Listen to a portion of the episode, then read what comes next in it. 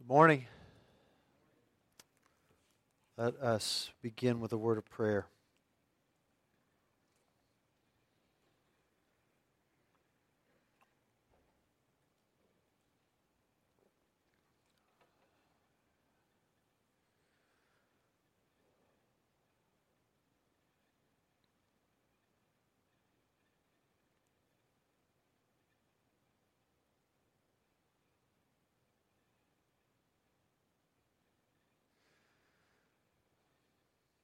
Father, we have already prayed this morning and we've sung.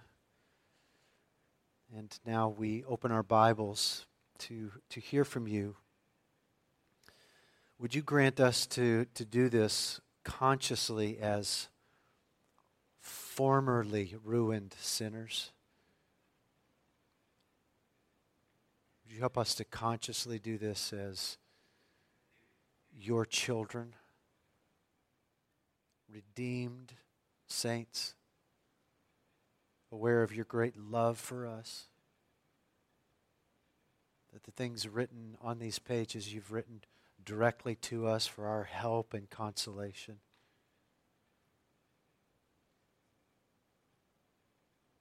That these words are not written to, to other people in another time that do not pertain to us, but this is for us. Would you help us to?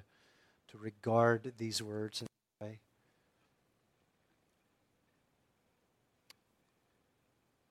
May your Holy Spirit personalize this text for us. As Jesus Christ has personally spilled his blood for us, that we might be his and that we might be your sons and daughters we do ask for your help as we study that we might understand the word, certainly understand it rightly, but that we might apply it appropriately and that we might love what we find here, that we might love Jesus more, and that we might be helped by what we, what we find. That we might be more faithful. We need your help. We pray for it very boldly because Jesus is our advocate. And we pray in his name. Amen. Please open your Bibles to Second Thessalonians chapter 1. 2 Thessalonians chapter 1. This morning we're, we are finishing this first chapter. Looking at the, the final two verses of chapter 1. I'd like to get a, a bit of a running start at it just for the sake of context. So as you're finding your place there, we, we won't just read the first two verses, we'll read beginning in verse 3. So stand with me, and we'll read beginning in verse 3 through the end of the chapter. Second Thessalonians chapter 1, beginning in verse 3. We ought always to give thanks to God for you, brothers, as is right because your faith is growing abundantly and the love of every one of you for one another is increasing. Therefore, we ourselves boast about you and the churches of God for your steadfastness and faith in all your persecutions and in the afflictions that you're enduring. This is evidence of the righteous judgment of God that you may be considered worthy of the kingdom of God for which you are also suffering. Since indeed God considers it just to repay with affliction those who afflict you, and to grant relief to you who are afflicted as well as to us, when the Lord Jesus is revealed from heaven with his mighty angels in flaming fire, inflicting vengeance on those who do not know God and on those who do not obey the gospel of our Lord Jesus. They will suffer the punishment of eternal destruction away from the presence of the Lord and from the glory of his might when he comes on that day to be glorified in his saints and to be marveled at among all who have believed, because our testimony to you was believed. To this end, we always pray for you, that our God may make you worthy of his calling and may fulfill every resolve for good and every work of faith by his power, so that the name of our Lord Jesus may be glorified in you and you in him according to the grace of our God and the Lord Jesus Christ. You may be seated.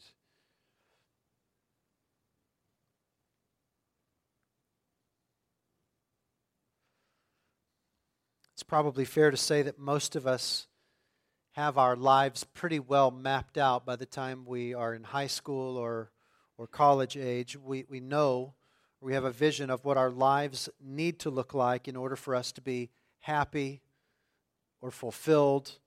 We, need to have a certain career and a certain level of success in that area. We need to have a loving family. We need to have these material comforts. And so we have that end or we have that what in mind. And so then we begin to work our way backwards. We begin to formulate the how. How am I going to get from where I am now to that end?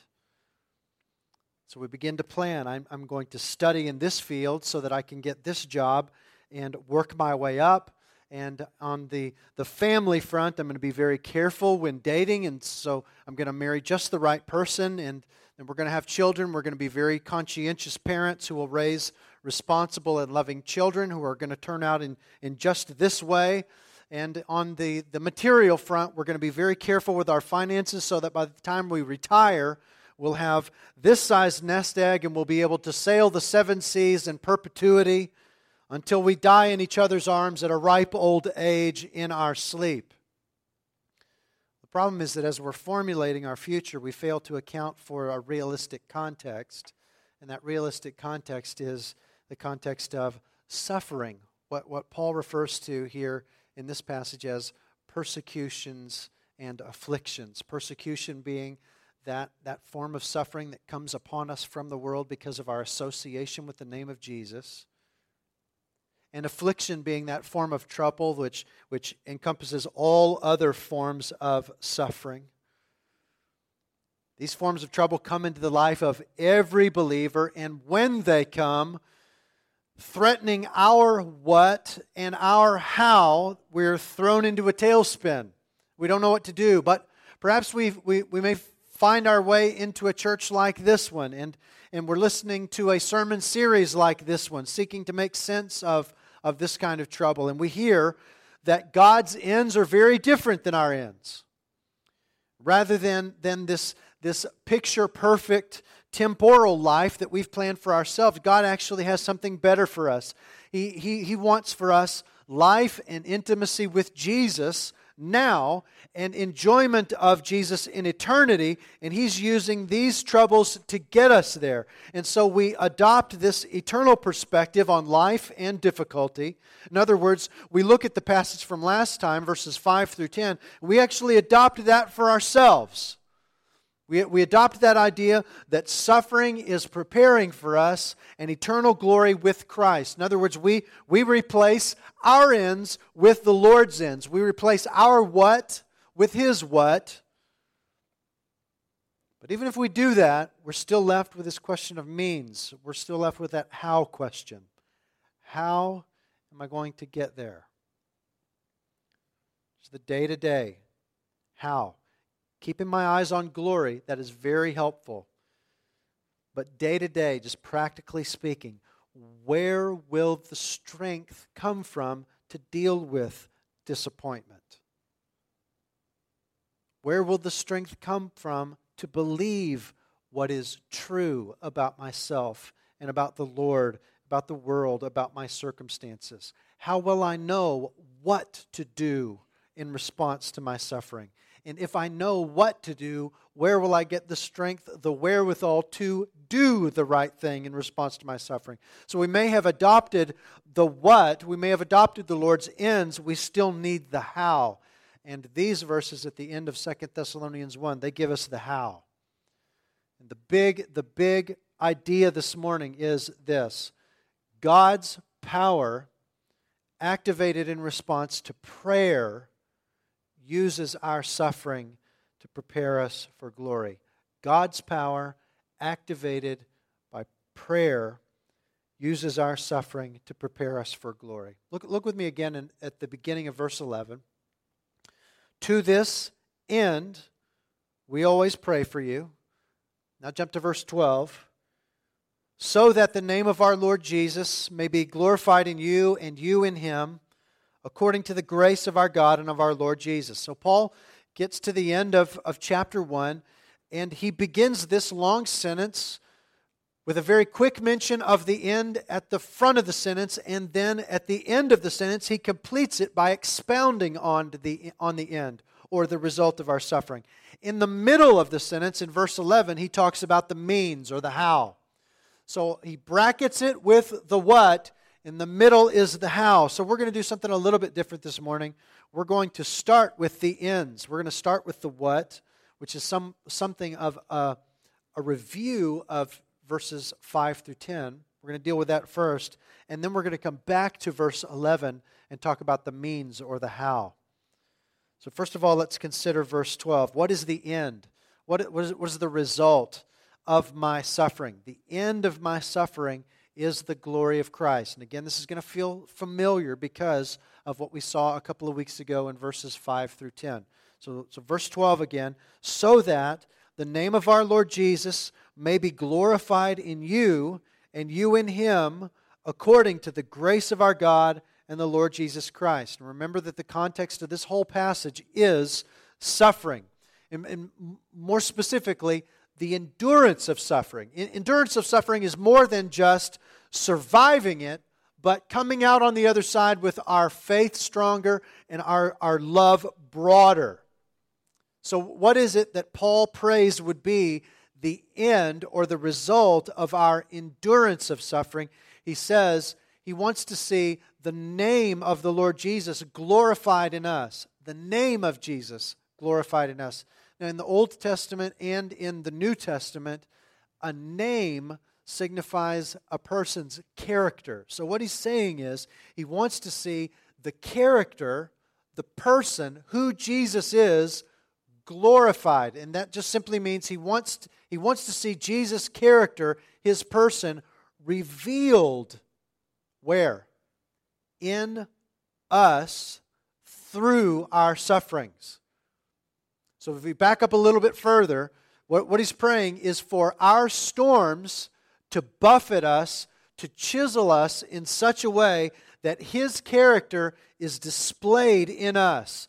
And that happens temporally in the here and now as we are forced, we're put in situations where we have to trust him in difficult situations. Godliness, which is just the character of Jesus, that is the fruit of faith. The more we're put in situations where we have to exercise faith, the more fruit we're likely to see. Faith, when, when, you, when you boil it down, faith is just clinging to Jesus as my rock, as my anchor, rather than clinging to the world around me or lesser things. And when I'm in a situation where the walls are closing in around me, financially or relationally or health wise or in some other way, and I have to make a choice how am I going to cope? What am I going to believe uh, about myself or about the world, about my circumstances, about God, about what is true?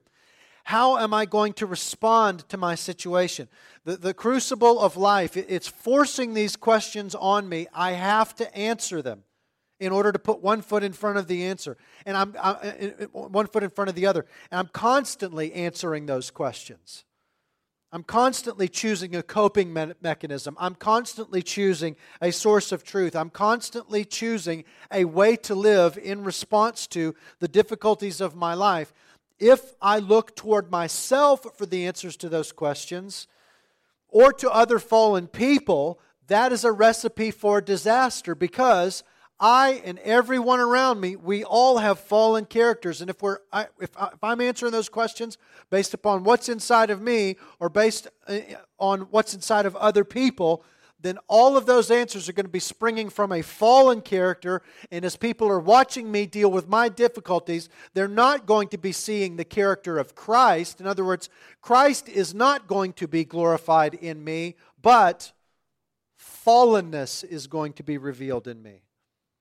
But on the other hand, if I say in the midst of my difficulty, it's got to be Jesus for me. He is going to be my anchor. He's better. He's my only way. That is, if in the crucible my eyes are on Him and I'm looking to Him to direct me how to cope, I'm looking to Him to tell me what to believe about myself, what to believe about my circumstances. I'm looking to Him to tell me how to respond to this situation. He's directing me. Then the answer to all of these questions, they're coming from His character and not mine. And the more time I spend in the crucible with my eyes on Jesus, Him directing me and me following Him, then the more His manner of life actually becomes my manner of life. And the more His character becomes my character. So listen to this the crucible is the way to Christ likeness. The crucible is the way to Christ likeness. The heat forces me to choose. And I won't choose otherwise. I, uh, unless I'm forced to choose, unless the, unless the heat comes upon me, I'm not going to be in a position where I have to choose. But the heat makes me choose. Where am I going to look? Am I going to look to Jesus or somewhere else? If I look to Jesus and nowhere else, that is faith. And faith in the fire leads to the character of Christ makes me more like Him. And the more I'm like Him, the more that people are going to see Him in me during those difficulties, and then He is glorified in me. Now, can I tell you a secret? This is the secret of finding this whole process desirable. Because if we're being really honest, some people will hear what I've just said that the crucible is the way to Christ likeness. If we're being really honest, some of us would say, yeah, I don't really want to be like Jesus if being like Jesus requires me to go through the crucible. I'd, I'd rather just avoid the crucible. Here's the secret to finding that process desirable the secret is becoming mesmerized with the character of Jesus, becoming mesmerized with Him. The more that I'm mesmerized with Him, more I'm willing to go through anything to, to have more of Him. I shared something, something like this yesterday in the assurance conference. And, and here's a way that you might go about developing a, a taste for Him, a greater appetite for Him. This is just one thing that I would suggest. Just take 30 days and, and lay aside your social media for 30 days. Lay aside your, your internet streaming services for 30 days. Take all of that time and just read slowly, methodically through the four Gospels, paying careful attention to the character of Jesus, what he says, how he approaches people, how he treats people, how he ministers to them, and personalize it. Think, think to yourself, how has the Lord Jesus done what I'm seeing in this text? How has he done that to me? and just see if over the course of those 30 days you don't find yourself growing in affection for Him. That is just key. Becoming mesmerized with the character of Jesus, loving the character of Jesus, personalizing the character of Jesus, saying, He has been that to me. That is huge.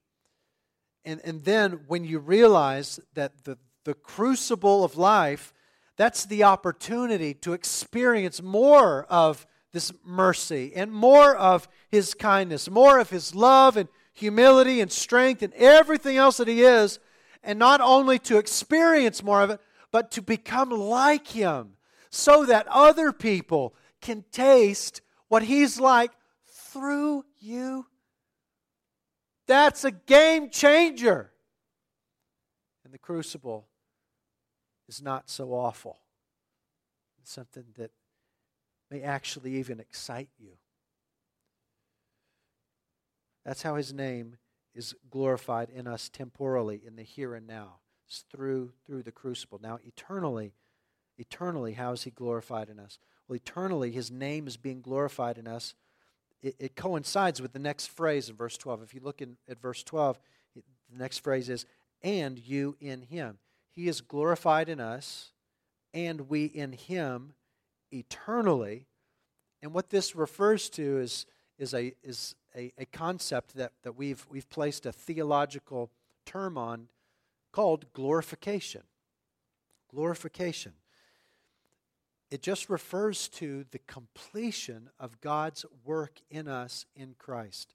So we're, we're in the process of becoming more like Jesus right now. On the last day, when Jesus, when Jesus comes back, that work is going to be finally and fully completed in that we'll be absolutely like Jesus in our character and conduct. And we're going to have glorified bodies. So these bodies that are deteriorating all the time, those are going to be gone. We're going to have eternal bodies to enjoy Jesus with forever. So he's going to be glorified in us in the sense that his work is going to be finished. We'll be like him in our character, conduct, and our physical bodies, but then he, we, he'll be glorified in us in, in the sense also that it's going to be shown that all of this transformation that's taken place in us has, has, has happened because of his work. You know, Jesus, Jesus has always been perfect. We have not been. We were formerly haters of God, haters of one another, condemned by our sin to an eternity in hell. It was by Jesus' perfect life and his atoning death and his justifying resurrection that we become glorified saints. Bible teaches that all those who repent and trust in him, they are saved from sin, made like him, and given eternal life with him. And on the last day, it's going to be shown that it was not through any work of our own that we became glorified, it was through Jesus alone. The last phrase in verse 12 testifies that all of this is according to the grace of our God and the Lord Jesus Christ. He's going to be magnified because everyone in all creation is going to see that this enormous throng of people who look exactly like Jesus in their character and conduct, they are like Jesus because of what Jesus did, not because of what they did. It's all a result of grace. And on that day, the, the end, the result of our suffering, will also be the end of our suffering in another sense. It will be the termination of our suffering, in that we'll spend forever with Jesus, as verse 10 says, marveling at him. So, the end of my suffering is the glory of Christ. It's for his character to be revealed in me and for me to enjoy him forever. So that's something of a, of a review from the previous passage. So we're still left with this outstanding question of how? How, how am I going to get there just day to day? What is the means to that end? Well, Paul gives us two means here. He gives us an ultimate means and a penultimate means. The ultimate means to the end of my suffering is the provision of God. The ultimate means is the provision of God. Look at verse 11 again. To this end, we always pray for you that our God may make you worthy of his calling and may fulfill every resolve for good and every work of faith by his power. So he, he prays for God to do something to the end that the name of the Lord Jesus would be glorified in us. That's the end of, of our suffering the ultimate means to the end is for God to do something. To do what? Well, it looks like there are two things that God does in verse 11. It looks like there's two things for Him to make us worthy of His calling and for Him to fulfill every, every resolve for good and every work of faith by His power. Now, this is not the first mention of our being worthy in this passage. If you peek back up to verse 5, look back up at verse 5 says, This is evidence of the righteous judgment of God, that you may be considered worthy of the kingdom of God. This is evidence. Evidence, what, what, what is evidence? Remember our patient endurance of suffering mentioned back in verse 4. You might, you might remember from, from a couple of weeks ago the big idea, verses 4 and 5. Your patient endurance of suffering shows that God is right to say that you belong in the kingdom. Your patient endurance of suffering shows that God is right to say that you belong in the kingdom. Why? How, how does that work? Because verse 3 told us that patient endurance consists of growing faith and increasing love. In, in other words, someone whose faith is growing and whose love is increasing in the midst of trials is by definition persevering in the faith. They're by definition showing the fruit of salvation. They're demonstrating that they, that they are saved by faith. Therefore, God is right to say that person is showing fruit of faith. They belong in the kingdom. That's, that's verses 3 through 5. So now we come down to verse 11 with that in mind, and Paul is praying that God would continue to do, continue to show us worthy, this thing that he's already thanked God for doing earlier in the passage. For God to make us worthy is for God to resolve every, every to fulfill every resolve for good and every work of faith. Paul isn't really praying for two different things in verse 11. He's praying for one thing. He's praying that God would make us worthy of the call by fulfilling every resolve for good and every work of faith. We, we could paraphrase verse 11 this way Father, please prove their faith by producing fruit in them by your power. Father, please prove their faith by producing fruit in them by your power. This prayer highlights the power of God at work in us to give what He requires. Now, let, let, me just give you an aside here so that we don't stray off into some, some theological error. This prayer is not pushing on us a let go and let God theology. Where we, where we just sit back and see what God does. We wait to obey until God does something. We, we Paul refers here to our resolve for good. There's a, a, decision to do good in the Thessalonians. We have a desire, an impulse, an intent to obey. It comes from God's salvific work in us, but it's a volitional choice that we're making. Likewise, he talks about our works of faith. There's an intent to act on what we believe. There are imperatives throughout the New Testament to the extent that we are to strive to obey, strive to believe, strive to be faithful. So we ought not discount the Holy Spirit empowered effort in the life of the believer. We cannot be faithful students of the Bible if we don't recognize that believers are called to strive to obey in this life. That is absolutely crucial as, as Christians. But what's emphasized in this passage is God's work our every resolve for good, our every impulse to act on faith will be met with and undergirded by the power of God. And implied in this passage, implied in Paul's relating of this prayer, is that we can and we should trust God to give us the power to do what He is requiring us to do. This is a prayer for God to do. It's a prayer for God to exert power. Look at the end of the verse. By whose power are we made worthy? By, by whose power is every desire for, for good fulfilled? By whose power is every work of faith performed? Now, now Paul has already implied this earlier in the, in the passage in the Thanksgiving section in verse 3. To whom was thanksgiving due for, for our loving acts? To whom was thanksgiving due for our growing faith? It's all from God. It's not our power, it's not our provision, but it's His. If Christ is going to be glorified in us on the last day, it will be a result of God's power in us. Now, this should come as something of a relief to those suffering trials right now because we can be so overwhelmed by our circumstances we, that we just think, man, there, there's no way. This thing is too big for me. I can't do this. I can't trust. I can't not sin in the midst of this. I can't be patient. I can't love people well. I can't do it. Now, listen to this. Your inherent inability, that is, the inability of your flesh in the midst of your difficult circumstance, it casts no doubt on the likelihood that you will end up in glory. I'm going to say that again. Your inability casts no doubt on the likelihood that you will end up in glory. Why is that?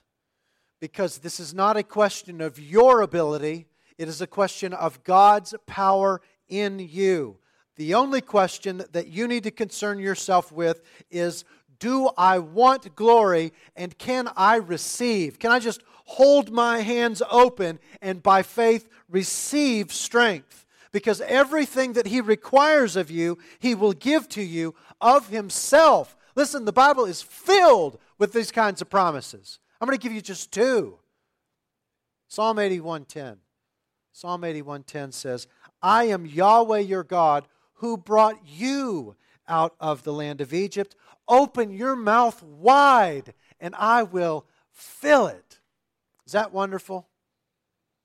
Now, how, how, how much more passive can you be than just opening your mouth? That's passive.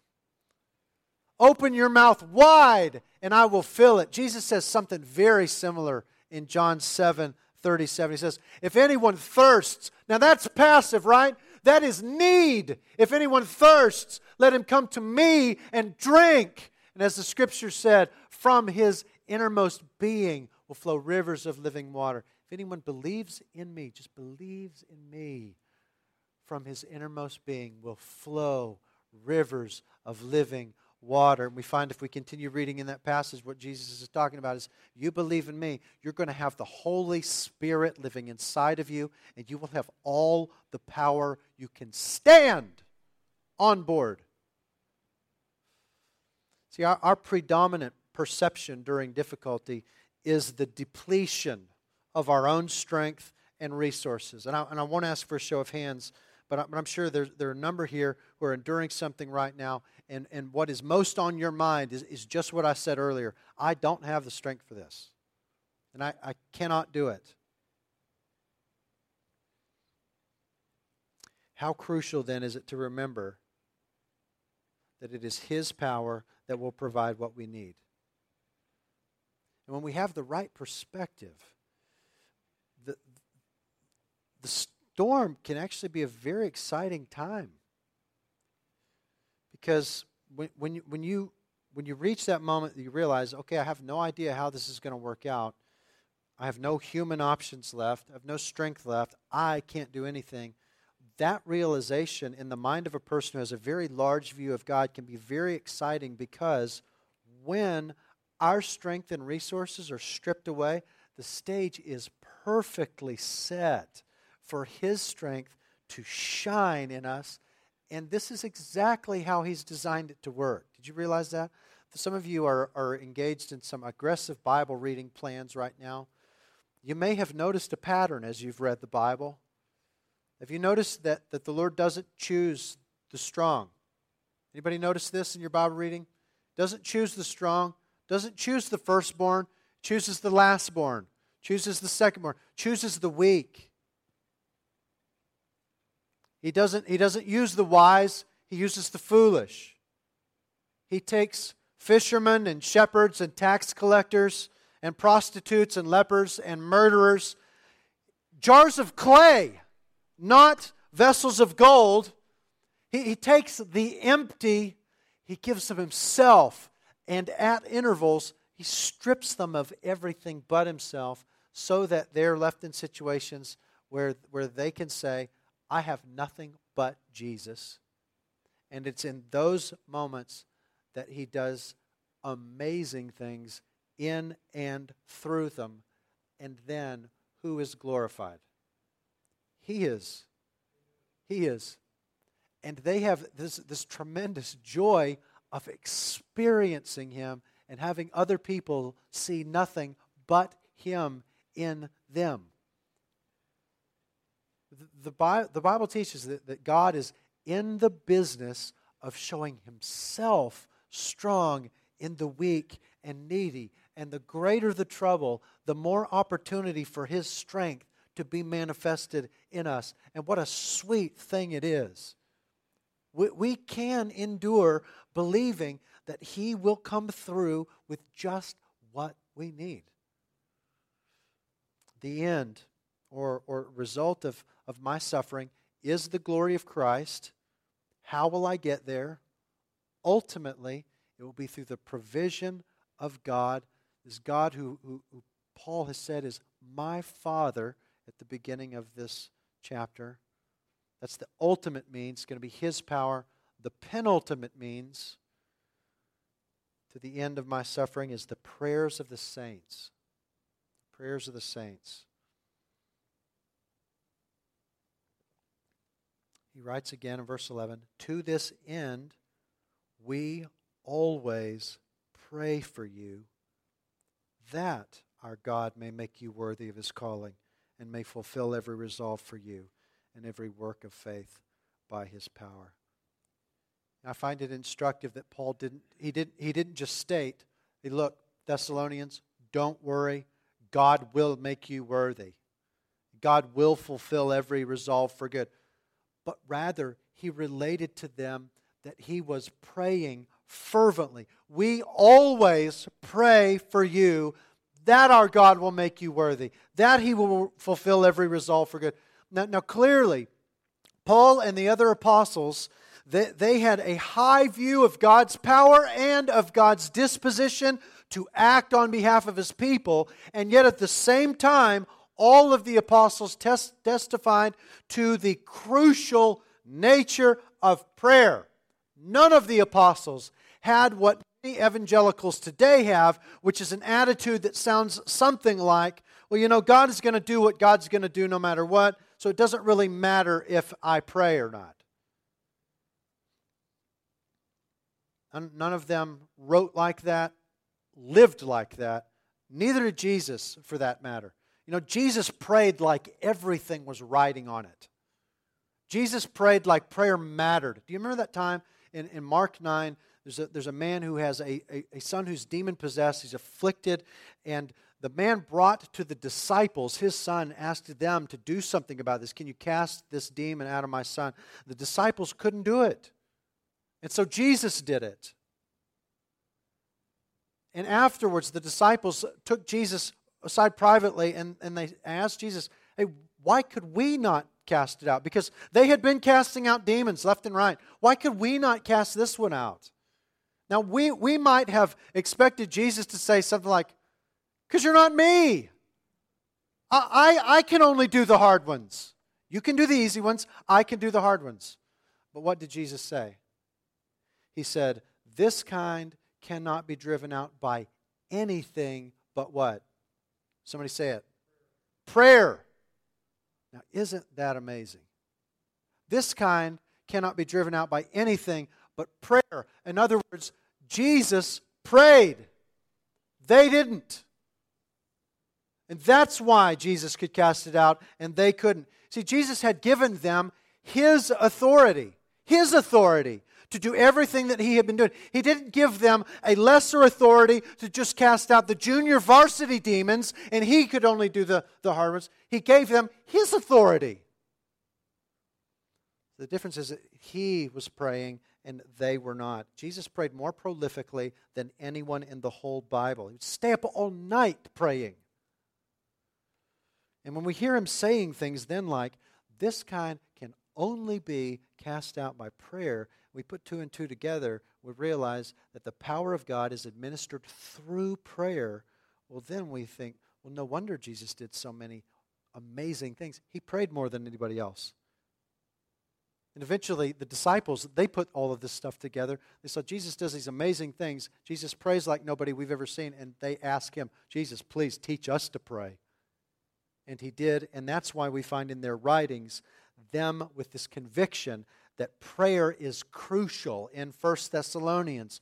Paul mentions twice what he's praying for them, and then twice he asks them to pray. He says, Look, pray without ceasing. And before he closes that first letter to the Thessalonians, he says, Brothers, pray for us. All over the New Testament, there are commands to pray just, just for all kinds of things, and then requests hey, brothers, pray for us. It's in Romans, Ephesians, Philippians, Colossians, both letters to the Thessalonians, 1 Timothy, Philemon, Hebrews, James. All the New Testament shows a firm conviction that God will act on behalf of his people. God will act on behalf of his people alongside this conviction that prayer is essential in God's working. These things happen right beside each other. And if you want a reference that shows these two things right beside each other, you might write down 2 Corinthians 1 11 and 10. 2 Corinthians 1 11 and 10, because there Paul writes this. He writes, referring to God, He will deliver us. That is, he is convinced God is going to deliver me from this difficulty. That's 2 Corinthians 1:10. He will deliver us. The very next verse, verse 11, you also must help us by prayer so that many will give thanks on our behalf for the blessing granted us through the prayers of many. God's power is administered through the prayers of his people. God has chosen the means as well as the ends. He has infallibly planned to empower us to endure suffering unto the glory of Christ. That's the end. He has also infallibly planned the means. He has infallibly planned to administer that power through prayer. If you want to help somebody who's suffering, get in on that means. Pray, pray, pray. Pray that they would be delivered from that suffering. Pray that they would be delivered through that suffering. If it's a health issue, James is very clear. Pray for healing. It's a command. Do that. Pray for healing. Pray this as well. Second Thessalonians 1:11. Pray this, Oh my Father, please give my brother, give my sister to be worthy of the call. Fulfill their every desire for good, every work of faith by your power, so that the name of Jesus Christ will be fulfilled in them and them in him. Pray that for them and pray that for them and pray that for them. Many of you have been praying fervently for, for me and my family regarding my, my health recently. We've, we've heard so many expressions of care and concern from you.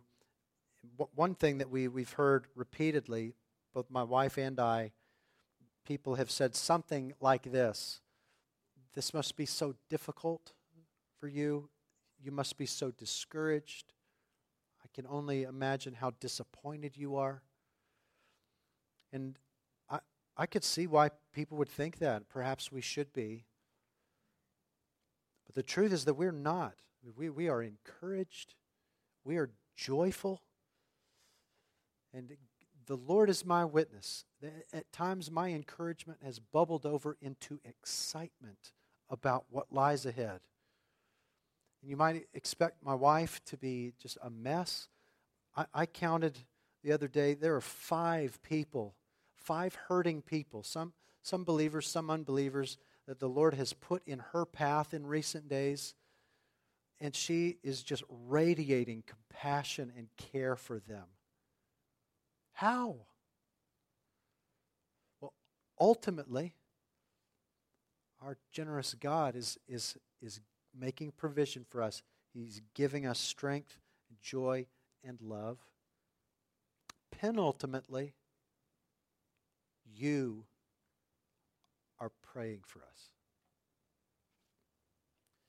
And we have we've told a number of folks, Shelby and I both, we're, we're doing so well. It's obvious people are praying.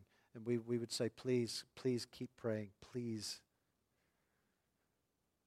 God's power is administered through the prayers of his people. Brothers and sisters, look around your, your entire sphere of influence. There, there, are, there are people all around you who are struggling, who are suffering, who need the power of God at work in their difficulty to give them what they need to trust and love and endure. Pray for them. Pray this passage for them. And then watch and see what the Lord does through your participation. Just imagine how generous this God is. God is so generous. Can you think with me through his generosity? Let's just think here, okay? Because the, the Lord could have just said, okay, here's, here's my end. It's for you to glorify, for you to glorify Jesus eternally. Now get there. But he doesn't do that, does he? No. He says, here's my end for you to glorify me eternally. I'm going to get you there. I'm going to give you my power. That's crazy generosity. But he's even more generous than that. Because in my life, getting me there, He's actually incorporated all the people around me and allowed them to participate through prayer. So, any power that He's exerting in my life to get me there, there's a host of people that are participating through prayer. So, any power exerted in my life by the Lord is coming to me by the prayers of other people. And any hurting people that I see around me that, that need the Lord's power, He's exerting it to them through my prayer. So I'm not only experiencing the Lord's power in my need, but I'm actually channeling power of God to other people by praying for them. It's just God's power coming to me and coming to, to, others, to others through me all the time. This, this God is generous beyond measure. And we complain about suffering.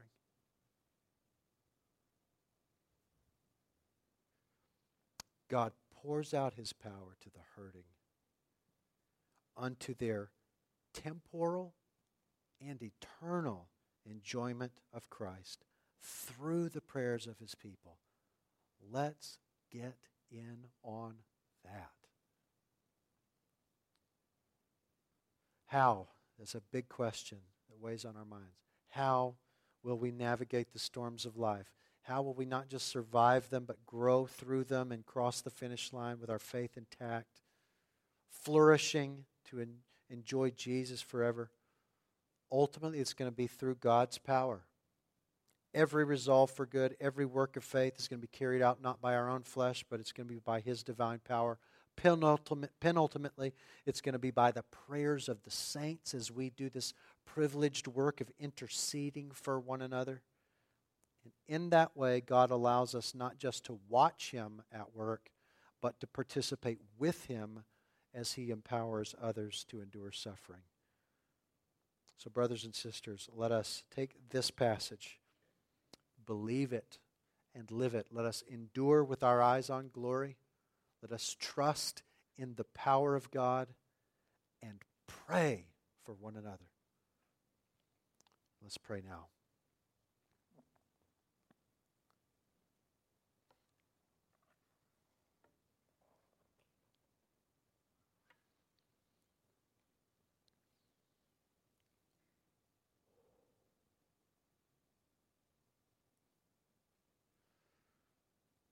Oh, dear Father, you are generous beyond measure.